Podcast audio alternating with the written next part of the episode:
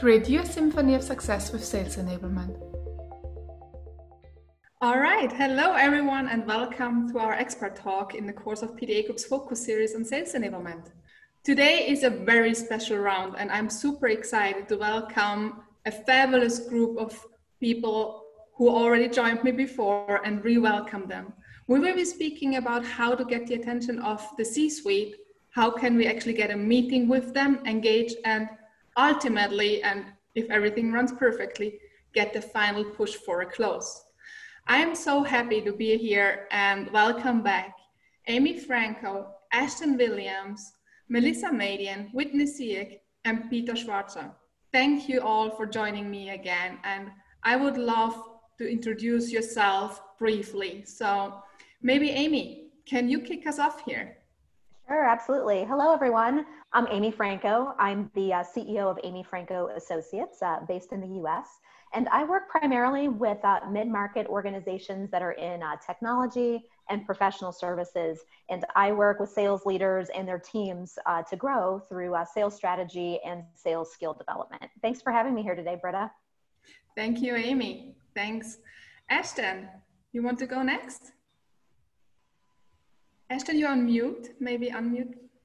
Thank you. Technical difficulties. Um, I'm currently the Sales Enablement Manager at A D A. Uh, A D A is an A I-powered startup that helps uh, businesses deliver incredible customer experiences. Uh, as a startup in their first hire, I'm building from the ground up to grow their sales team. Great. Thank you, Ashton. All right, Melissa, maybe your turn. Hello, everyone. I am Melissa Madian.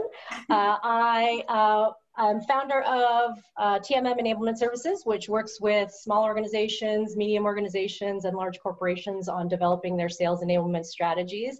I've been doing enablement for a long time. I'm actually a mechanical engineer by background, uh, and I'm a newly published author. You can check out my book, It Came From the Science Lab, on my LinkedIn profile. Wow, and it's great. great. It's great to be here. Thanks for having me, Britta. Thank you, and congratulations on your new book. Super. All right, uh, Whitney. Yeah, thank you. And congratulations, Melissa. That's awesome. Um, hi, everyone. I'm Whitney Sieg. I'm Senior Director of Enablement at Outreach. And Outreach is a sales engagement platform that makes your entire revenue team more effective. And right now it's being touted as the number one sales tool according to G two Crowd. So I'm less than a month in, but I'm loving the challenge of working in such a, a fast-paced, hyper-growth organization. Super. Thank you, Whitney. And finally, last but not least, Peter, may welcome you to the round. Thank you so much and hello everybody. My name is Peter Schwarzer and I'm professor at the M C I in Innsbruck. So actually, as I see, I'm, I'm the only male in, the, in this panel and the, the only one besides Britta from, from Austria.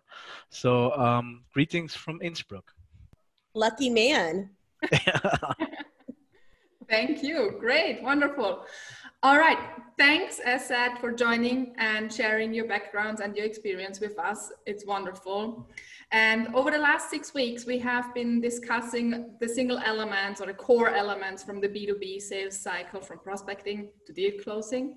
And I thought, as I mentioned before, to top off this summer series, we could tackle one of the most pressing uh, points and really important issues, the C-suite.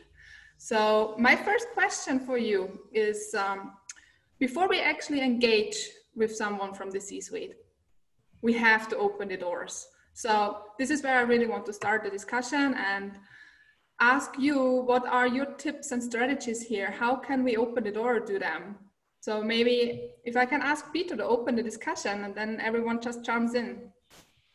Sure. Um, uh, thank you so much uh, for the introduction.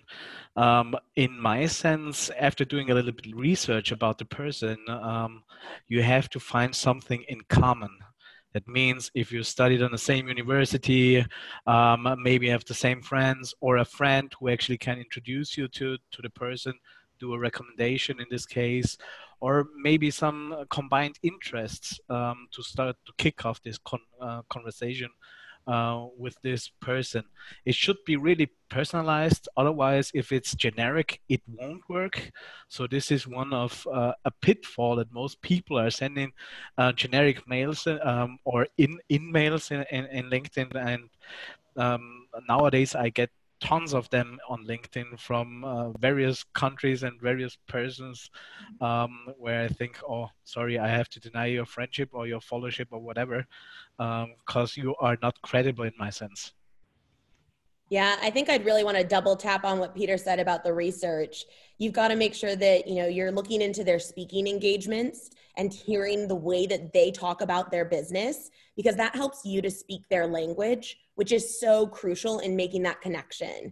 Um, you can also find a lot of that information through their posts on social, so following them and seeing what they're posting. I think another tip that I would recommend is if it's an important enough account, I would say leverage your executive team for an introduction, because I find that executives like talking to other executives. And if I could just um, follow on to Whitney, what you just shared, um, it goes along the lines of doing homework and doing research. Um, I'm looking for things like uh, triggering events that will give me a really strong reason of call, a strong reason to reach out. And I'm also going to be looking at things like, um, I'll be looking at quarterly uh, reports. I will be looking at uh, investor briefs, especially if they're a publicly traded organization, if they're, if they're large enough for that. I'm going to be looking for anything in there that tells me about key initiatives, key challenges, anything that a C-level executive is looking to solve, so that I, when I do reach out, I have a really strong reason to reach out. And I will also look to leverage a warm connection of some kind any anytime that I can, anything that will warm that up and in, improve their odds of responding to me. I mean, I, I have a question, um, if I can just um, um, enter into this discussion. Um, I got um, um, asked from many people, how much time should I invest to do such sort of research? So um, what, what is your recommendation? I know my recommendation in this case. Sure, it depends on the volume, what we want to sell and whatever. Um, but what is your recommendation? What do you want to, which time span do you want to invest to research a, pe a person?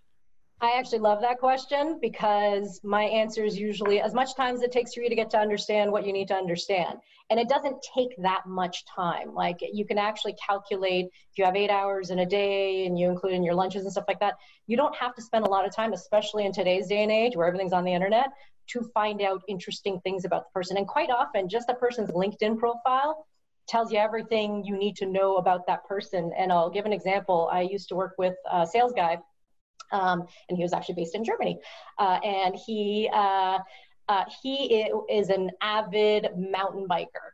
And one of his prospects, he noticed on his C-level's uh, LinkedIn profile that the C-level was also a, an avid mountain biker.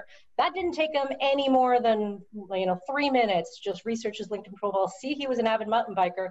And immediately the reach out was, hey, I see you're a mountain biker in this region. Are you a member of this thing? And they just started to have a conversation about mountain biking before he even remotely got into the pitch that he was talking about. Because people want to buy from people that think they like them and that they're related to. I mean, it's a human, it's a human business. So that's all the time it took him. It doesn't take a lot. I think too, to, to just jump on that, uh, you talk about it being a human business. I think before we even get to research, you want to prepare the mindset that, like, these are humans. You know, uh, you will earn the right to anyone's time if you're providing value, and a C-suite person has a little less time. And so when you're thinking about engagement and you're thinking about how you're going to get in there, think about respecting, you know, what they're going through, the time they have, the types of challenges they're facing, know their industry, know the trends. And when you get that FaceTime, or when you're trying to get that FaceTime, it should be with a pointed effort to, I'm trying to deliver value because I understand your challenges, and many C-suites like you that I know that I'm with are struggling here too. And so you have to also have that mindset to not be terrified or like they have all the answers and you're humbly asking for some time. You're there to offer their business value, and that is worth their time. The, the average executive, I was doing some research, the average executive spends over twenty-five hours per week in meetings. So Ashton, to your exact point, um, it, it's thinking of ourselves as a peer, taking the mindset of being a peer, and uh, really coming to the table with a strong reason why we should, we should be earning some time on their calendar. Ashton, I, I really like what you said, delivering value to the customer. If, if you are not able to deliver any value, I guess you won't get any connection to this customer. Are you in the same opinion? everybody here, or? I think one hundred percent. I think something that, you know, I often used to my reps, I remember my first, my first job selling into the C-suite and then my next job reporting into the C-suite, how different those two worlds were. Um, but something that I used to say is, if you don't feel like this is going to be transformational for their business, if you don't feel like you're truly solving a problem, if you don't feel that energy to go, no, you need this now and it's important, then they're not going to feel that from you. So you do what you have to do to prepare yourself to be that passionate about making a change for your customer. And that's what delivering value is in B two B, right? It's solving a big problem together. I mean, I mean, this, this leads me to maybe another point, um, uh, social listening. So you have to listen to the voices of those possible customers. How, how do you manage this? Um, or you think, can we manage this, that we are at the right time in the right spot to deliver this value to the customer? Because most of the sales uh, people, I guess, they are not so highly skilled with research or um, um, so, uh, social readiness, if you want to call it in this, in this direction. Um, how can we easily can give them a quick tip, or what would be your quick tip on social listening? Yeah. Uh, I guess I would jump in to say, um, how would you get someone's, how would you want someone to get your attention, right? We, we're still human. Uh, if someone rushes me in the middle of me walking down the street to chase me down for something, that's an interruption in my day. Um, and if I'm truly trying to make connection with someone, I need to understand what they care about. It's not about me, it's about them. And so that focus on the customer is is generally where the social listening gap is, right? Someone is focused on themselves, on their end goal, on what they want to get out of that sale. And they're not focused on, am I truly providing something of value to the other person? And I think that goes with any interaction you have with another human being. Yeah, something that Ashton just said, uh, I agree with all of that, but in particular, um, no, I, I tell clients this all the time, nobody cares about you. In the most polite way, nobody cares about you. Uh, if you don't make it about the buyer, the person, the C-level person you're trying to talk to, um, they they don't care about you. They, they don't know you. You just call them out of the blue. It's, it's like, why should I talk to you? If you're not providing that value, if you're not framing it in their context, as, as a C-level person, I'm like, great. Uh, I, I love that you like you, but this is about me. And doesn't, I, I don't get how this relates to me, so delete.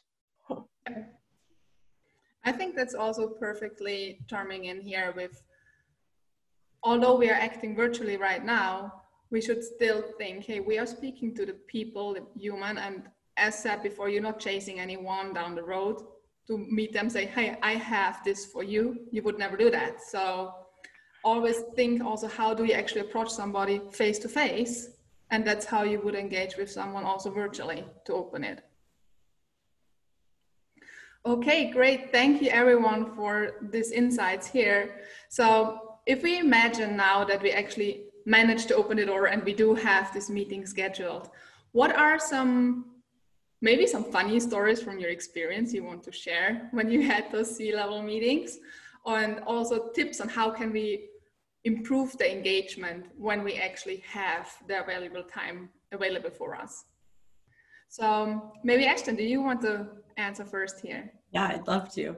Um, I think, I mean, there's there's a couple things, so I'll, I'll just choose one. Uh, I think one of the first ones that often I see um, a meeting tank is you forget to lay out the risks and the benefits of what you're doing.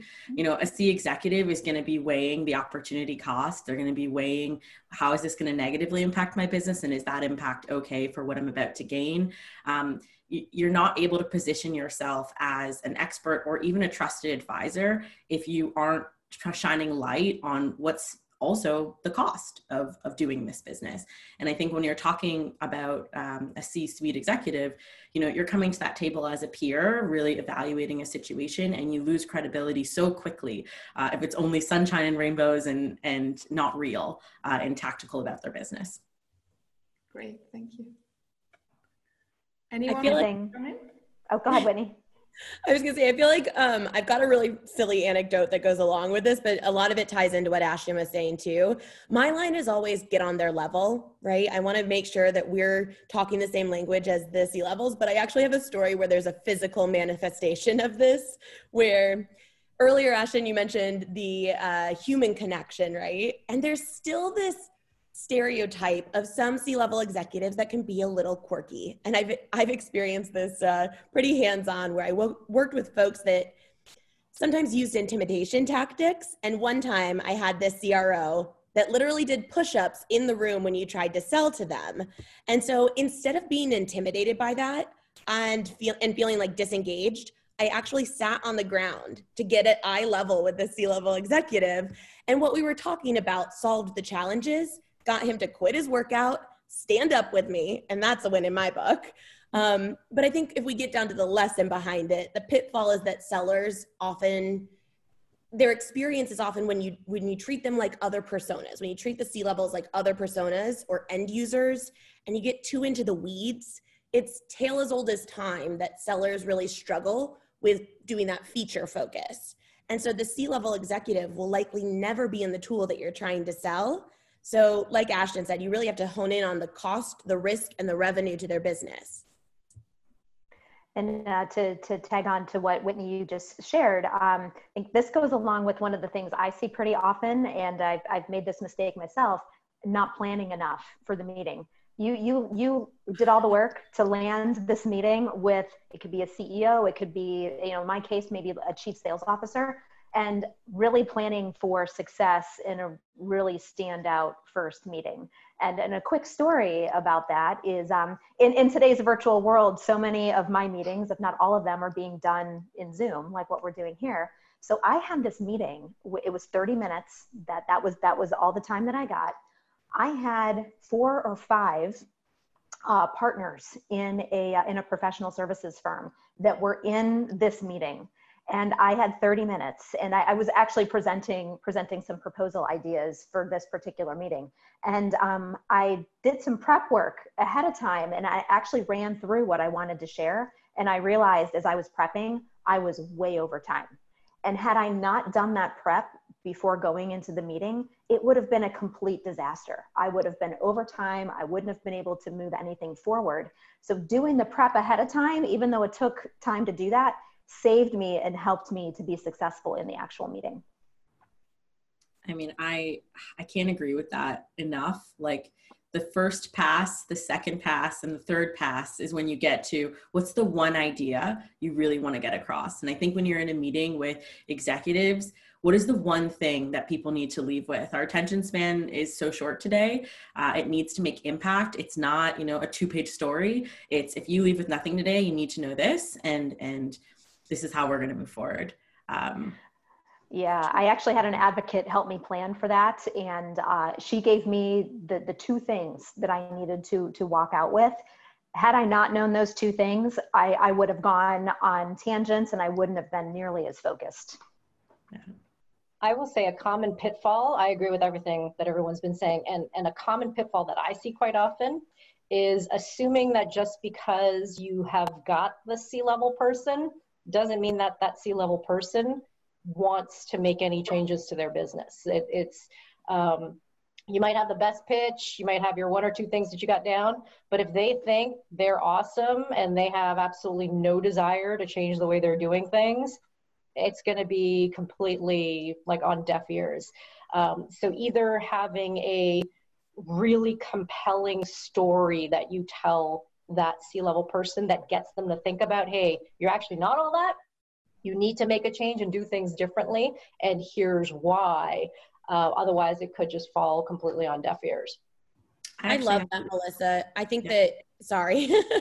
I love that because I think, you know, C-level executives themselves are storytellers. You think about, you know, their role in their organization as being this motivational, inspirational speaker. They want those stories to tell at those events.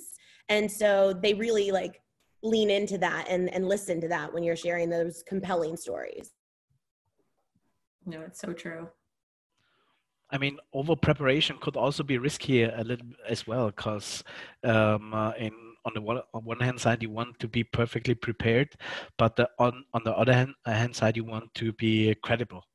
So sometimes it's really a, a trade-off between those things. So, um, in, and in these terms, I like to do a little bit more research in the type of person what is sitting opposite to me. Uh, what does he need? Does he does he need um, more credibility or a structured plan, or um, how is how is he acting? As you mentioned before, I totally agree with that. That you listen to how he speaks in front of people and how he is prepared to more or less face him with the same situation. And um, but a pitfall could be over preparation as well, in my sense. I think that ties back. Oops, sorry.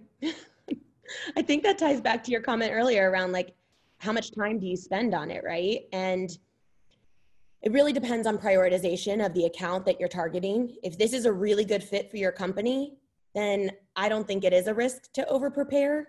But if it's if it is something that's a lower prioritization um, in your in your account book, or um, based on the needs of the business or your I C P, like, then sure, I could see that definitely being a risk. I think to, to just address there too, um, over preparation obviously usually means you don't know your end goal. And so if someone is taking too much time preparing, it really means they're not efficient.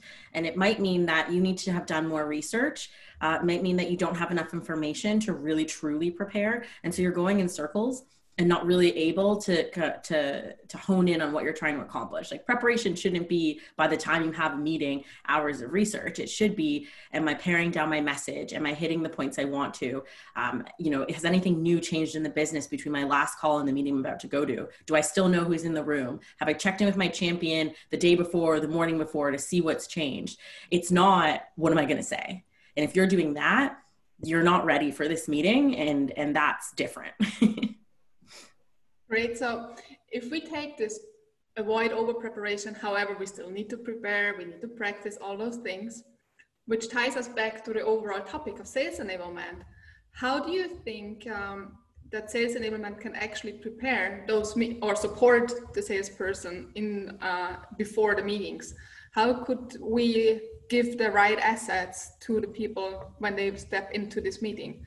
So maybe Whitney, you can share some insights on that side for, for uh, with us here. Sure, I think it comes down to, when you're in enablement, there's a few different vantage points that you have to look through the lens of. You need to understand the leadership role, the cross-functional leaders within your business and the desires like they're, they're putting to market that message. You need to understand the customer perspective as well, and the seller perspective. And so when you have those three vantage points, you can usually come up with a pretty comprehensive plan in order to target the right type of materials or support tools. I also think there's there's this concept of leaders really caring about their teams right now. And so creating a groundswell means um, sometimes what you can do is look at the logos that are on their site and who they're caring about, the companies that they're selling into and that they're touting. And if you have common customers in that, leaning into those stories around how you've supported them, um, helping to narrow the focus of the seller towards those more impactful stories is gonna be what's really helpful to them. I, I think too, enablement offers a great, a great ground for, you know, obviously offering process to facilitate that preparation. Um, but I think practice is, is so important. Um, and, you know, we don't want you necessarily practicing on every C-suite in our pipeline. And so um, I used to say, like, with, I was a trainer in a previous role, that my batting practice is about getting you comfortable with not keeping the peace. Right? I don't want you to come into a meeting with a C-suite and try to appease them and make them feel great and tell them that everything is working. You have to be ready to be in a state of challenge. And while there's coaching, there's assets, there's research, that piece was the piece that I spent the most on. You have to be comfortable with someone going to bat, knocking down your prospect, knocking down your proposition, and you telling them what to do. Because at the end of the day, you're positioning yourself in front of a C-suite is like, I'm telling you what to do for your business based on what I know. And unless you have more information, help me understand what your plan is if you're not going to do this. And that is probably one of the biggest ways that enablement can help prepare someone. Great. I love that you brought in the aspect of coaching, because I think there's so much power in there to actually uh, transform the way a salesperson perceives themselves and how they actually step into those meetings. Sorry, Melissa, for interrupting. No, that, that's fine. To, to me, it's, uh, and again, maybe I have a, a biased lens towards engineering, because that's, that's where I sort of come from. But to me, enablement um, can make things just more efficient for the seller. And whether that's through process, but just through the number of things they have to do in order to make their lives easier. Um, efficiency gains are all about reducing the things that I have to do in order to uh, get to the end goal of what I'm trying to accomplish. So the enablement can reduce friction, can make it easier for reps to find things, um, coach them, practice with them, uh, help eliminate some of the extra steps in a process if those process steps are not necessary. Uh, those are, uh, enablement can take a really great role in improving all of these little things that, that happen throughout a seller's activities, uh, so that the seller feels like, oh, I'm not, you know, spending seventeen million cycles on trying to close an opportunity. My enablement person has actually helped me by improving process, by training me up on certain skills, by coaching me and making sure that I get used to the idea of challenging my C-level, uh, et cetera. Okay. In, in my sense, I, I see it um, as you see it. Um, um, it's more a question like um, utility maximization. So um, uh, lower the costs or distribute the scarce resources, what we have, to get the best benefit out of it. And um, sales enablement helps us in this direction to uh, to do a, um, a utility maximization in, in this case. Um, and so all the technical things and what you said before, the coaching thing, in sports it is, it's the same. If you don't practice, you won't be good. And uh, so you find you have to find some internal system or a sparring partner where you can practice all those meetings and prepare it. And uh, Amy, you mentioned it before, if you don't do the prep before the meeting, you do not know that thirty minutes um, are too short or too long or whatever. Um, it's the same here. So um, I totally agree with all of you. And maybe one, one other lens to look through, if, if I'm a sales enablement professional, I would be looking at my sales, my sales leadership team and saying, okay, if we, if we have a goal to have a certain number of um, really meaningful quality conversations with um, C-level executives or other relationships inside the organization, it's not always the C-level that makes the decision. There might be some other roles that are either part of the decision-making process or they are a final decision maker. So as a sales enablement professional, can we work with our internal sales leaders to uh, to coach those teams, to uh, put together some some metrics that can be tracked if this is a if this is a key goal of the organization to improve the the number and the quality of the conversations that we're having? So with everything we heard so far, um, do you think that in in the light of what's happening right now, do we have to change anything on how we actually try to get the attention of a C-level, or is Is there any change in our behavior needed? Maybe Melissa, you want to start here? Well, well, I'd, I'd say that the fundamentals aren't different. You still got to do your research, still got to know the buyer, you still got to have a compelling story to tell them. Um, you still have to be where they are. Yeah. Uh, so if, if you've got C-level folks that are posting like crazy on LinkedIn, you probably want to engage them on LinkedIn.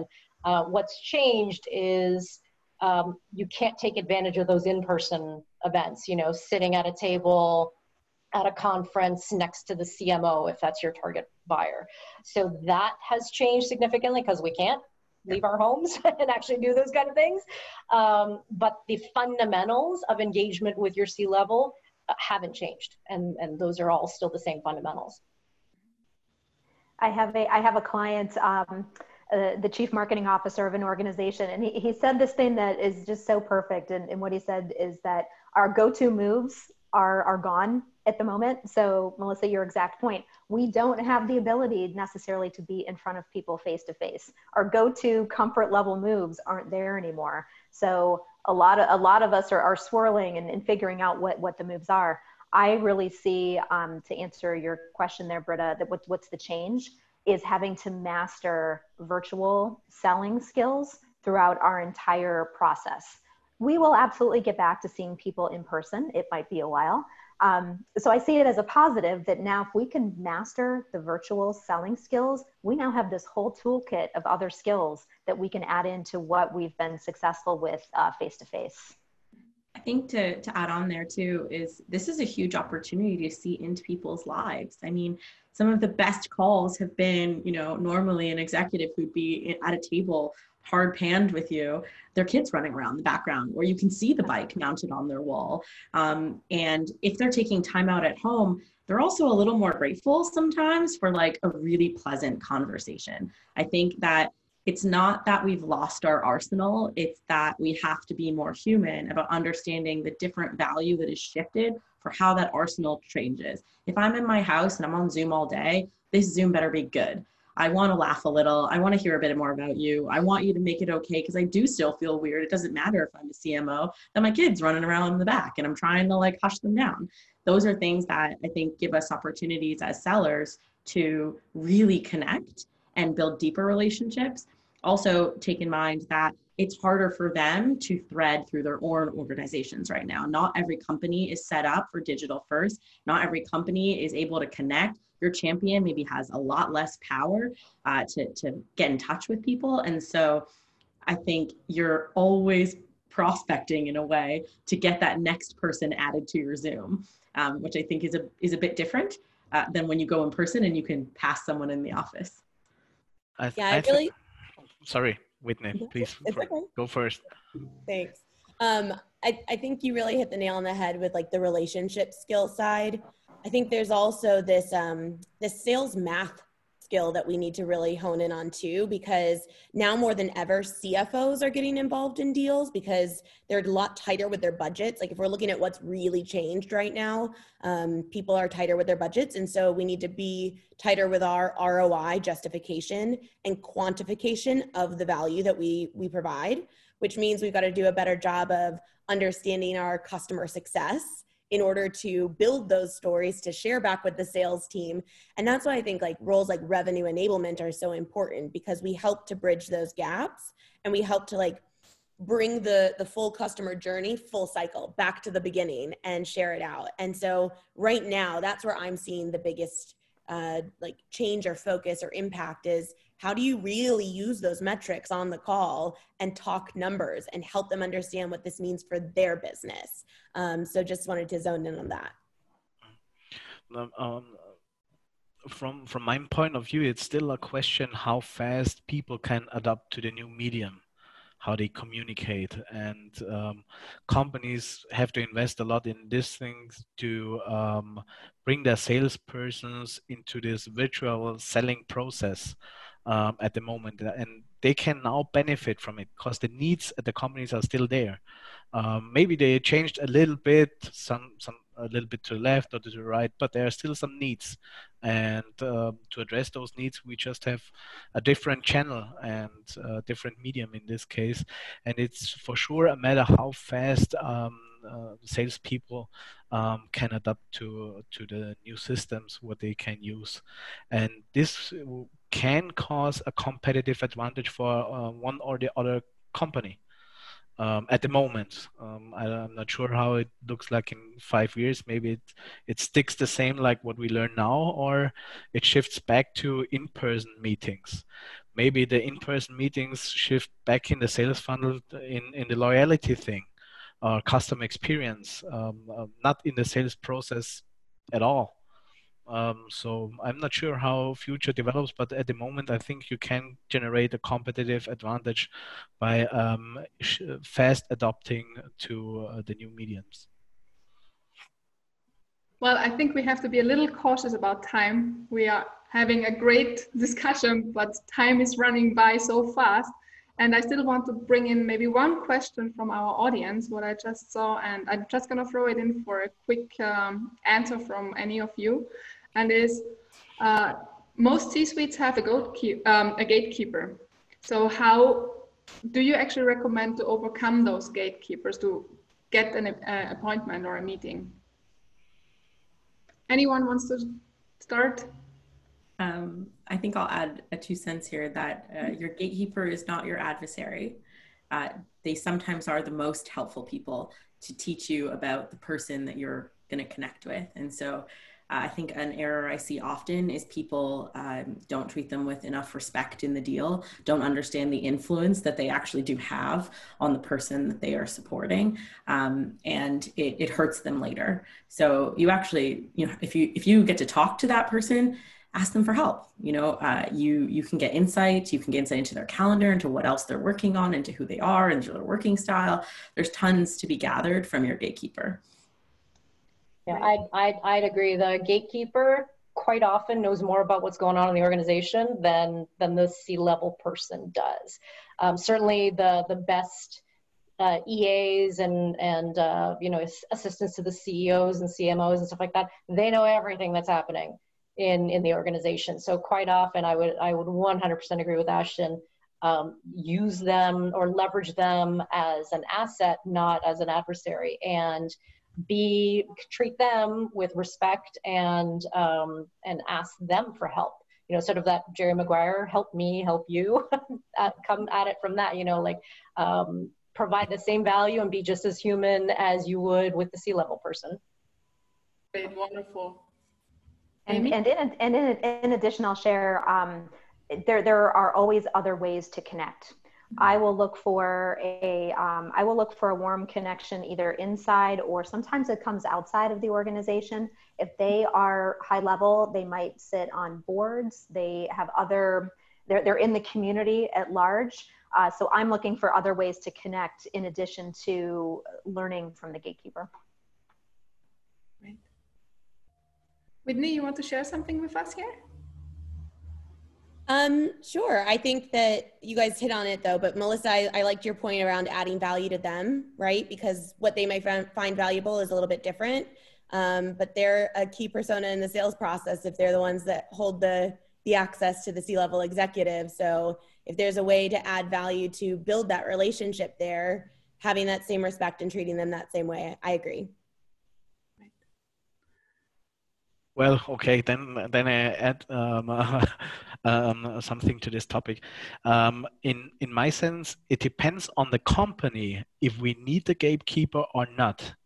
Um, uh, depends on the how this uh, the C um, C level um, um, um, person is um, is ticking, is working. If he's the guy who knows what's running, I don't need the gatekeeper. So I don't see um, um, it in the most cases what I have faced so far. I don't see the gatekeeper somehow in the role what we have back in the days where they make appointments for the boss or whatever, for the C E O and so on. Nowadays, LinkedIn and all those tools help us to avoid those people, to go direct to to the persons up there who, who make decisions. I, I agree in big companies, yes. Um, you have to address the gatekeeper, but um, in S M Es, I'm not actually sure if we have to address the gatekeeper at all. So it's not the key to the problem for every company. Yes, very, I think very. I, I want to. Oh, go ahead, Ashton. Sorry. Sorry. Oh, sorry. I was just going to say that um, the gatekeeper isn't always the E A. The gatekeeper could be someone you didn't expect in the deal who's blocking you. The gatekeeper would be someone who holds keys you didn't know existed. Um, you know, I talked about this in negotiation. You need to know who's going to be impacted by this deal, who stands to impact this deal, and what is moving and changing. Your gatekeeper could change. Um, you know, you might have had access to the C E O at one point, and now you have a new gatekeeper, procurement. Maybe you had access to the, the director who's going to put this through, and now you have a new gatekeeper, his boss. Um, there, there are different types of gatekeepers, not just one to the initial prospect. I think we want to just consider the, the evolution of the role of a gatekeeper, especially in the era that we're in now. They're not just managing time. They're managing priorities that maybe that person just can't do it all. Right. One of the, one of the, very briefly, one of the add-ons that I would say, it just goes back to social listening and LinkedIn. Um, if you have a first degree connection to one of these decision makers, C-level or otherwise, uh, one of the ways that I've been working on connecting is using the, uh, the audio messaging feature in the LinkedIn mobile app, just leaving a short, I think you get sixty seconds, leaving a short message for, for that person. It has just been another, another way to get direct access. Uh, social media has definitely taken some of the hierarchy out of access to people, so that that's something that I've been working with recently. Wonderful. Thanks, everyone. And I hope the answer, uh, the question is answered properly now for everyone. Um, I really want to ask you to give us one final statement on the topic for today. So we are almost on time. Not very on time, but almost on time. So maybe we just go the other way around of the introduction round and kick it off with Peter and then go backwards. Your final statement, really briefly. Uh, it's a good, it's a good question. And to, I guess, um, uh, credibility, be honest, um, and don't be shy to contact somebody.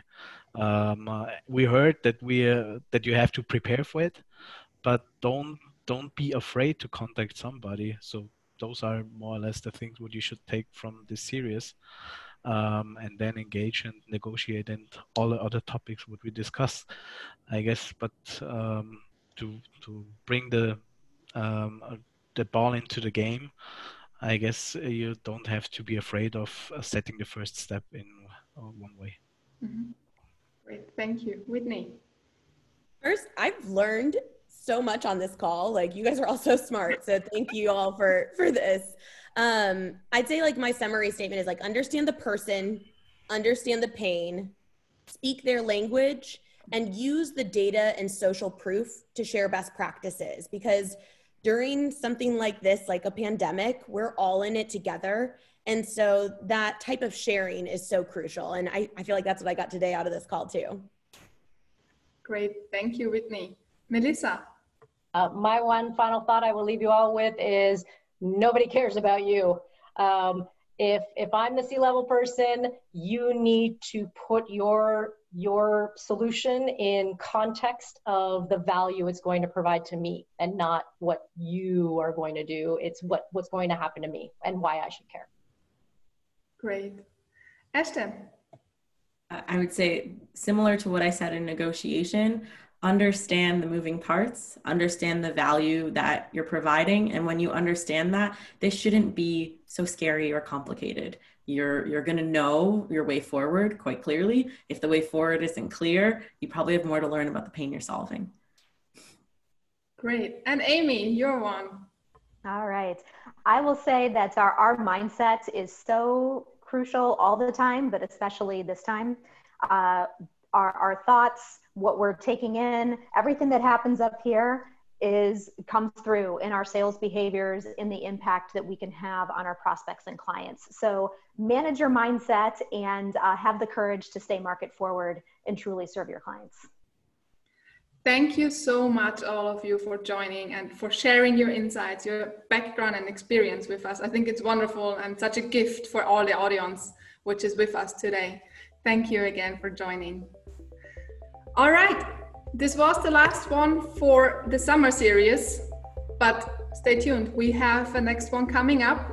Stay out there on social media. We will post it and we will share all the insights there. Thank you again and have still a safe summer. Stay safe, stay healthy, and see you soon again. Thanks, everyone.